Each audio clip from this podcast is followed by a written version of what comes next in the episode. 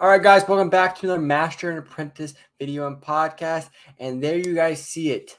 Lego VIP is done. Lego's canceling Lego VIP. If you've been saving your points, you're an idiot. I'm just kidding. Uh, it is getting changed. Lego VIP is going to be going from Lego VIP to Lego Insiders. Uh, this is, this does bring a couple new changes, mostly positive changes altogether. Um, the first one being obviously it's Lego Insiders. Second thing is yes, all your VIP points do now transfer to Insider points, so you're not losing your points. You don't have to worry about that. Uh, the next thing is they have a lot of couple different systems, right? They, they like the they have the monthly magazine that they would send out for some programs, or you know, a couple things like that. If you wanted to use your VIP points to pretty much gamble, right? You could put yourself in a raffle. All that is in one system now because it used to each thing used to be separate, which was kind of unfortunate. You would have to follow a link. You couldn't just stay on the Lego website.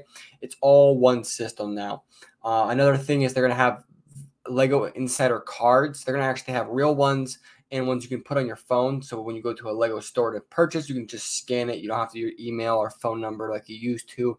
And that's a really big thing just for convenience. A lot of a lot of this stuff is convenience wise, which is I think everyone's you know pretty happy about for the most part. And then the last thing, which I I'm trying to find, you know, what's their angle at it, but I can't find one yet. Is Lego has you can scan your barcode on each of your uh, Lego manuals for your Lego sets, um, and you get about I think it's 15 or 20 points or 25, something like that. It equals about 15 cents for VIP points into dollar amount.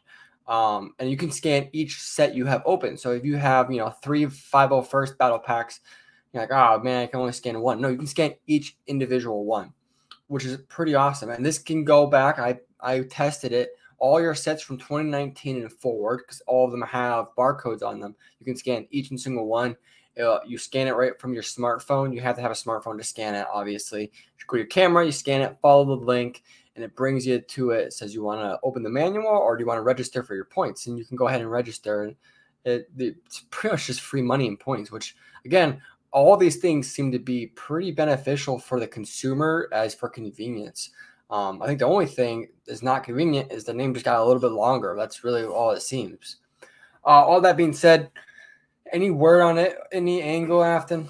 Uh no, nothing, nothing negative at all. Usually, whenever a company will change some loyalty program like this, there is an angle. They will be trying to get at you. The only thing I can think of is they're gonna now know exactly what sets you have open. And I'm like, what are they gonna better advertise to you? So if I buy 19 Ninjago sets and five Star Wars, but open the Star Wars, they're gonna advertise that to me better. It's like I'm completely fine with that for the price of 15 cents per set. Like that is it sounds like nothing. It's like why why do we even care? It's they just changed their whole uh their whole loyalty program and did not do a single negative thing with it.